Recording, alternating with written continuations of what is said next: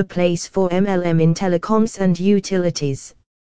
Multilevel marketing, MLM, also known as network marketing or direct selling, is a business model where individuals can earn money not only through their own sales but also by recruiting others to join the business and earning commissions from the sales of their recruits.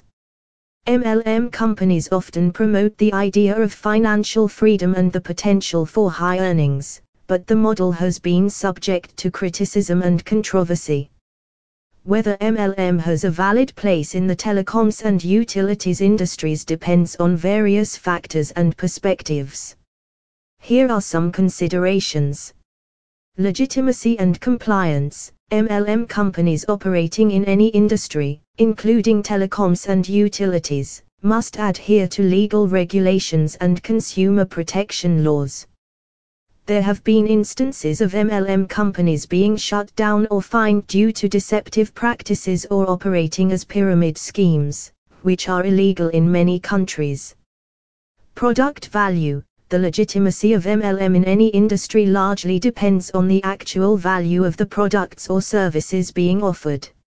If the telecom or utility products offered through MLM are genuinely competitive in terms of price, quality, and features, then there might be a valid place for such marketing.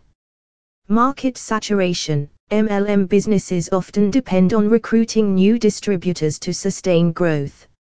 If the market becomes saturated with distributors, it can lead to intense competition and recruitment focused strategies rather than genuine product promotion. Ethical concerns critics argue that MLMs can exploit vulnerable individuals by selling them the dream of financial success while the majority of participants end up making little to no profit.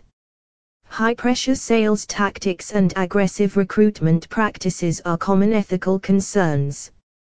Customer experience MLM can potentially lead to a less satisfactory customer experience, as the focus may be on recruitment rather than providing the best service to end users.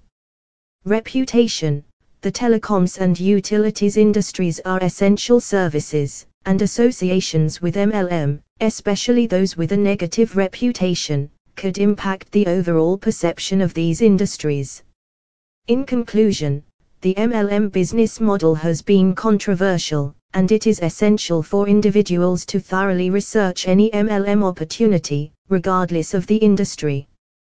When it comes to essential services like telecoms and utilities, consumers are often looking for reliable and trustworthy providers, and MLM's reputation may not always align with these expectations.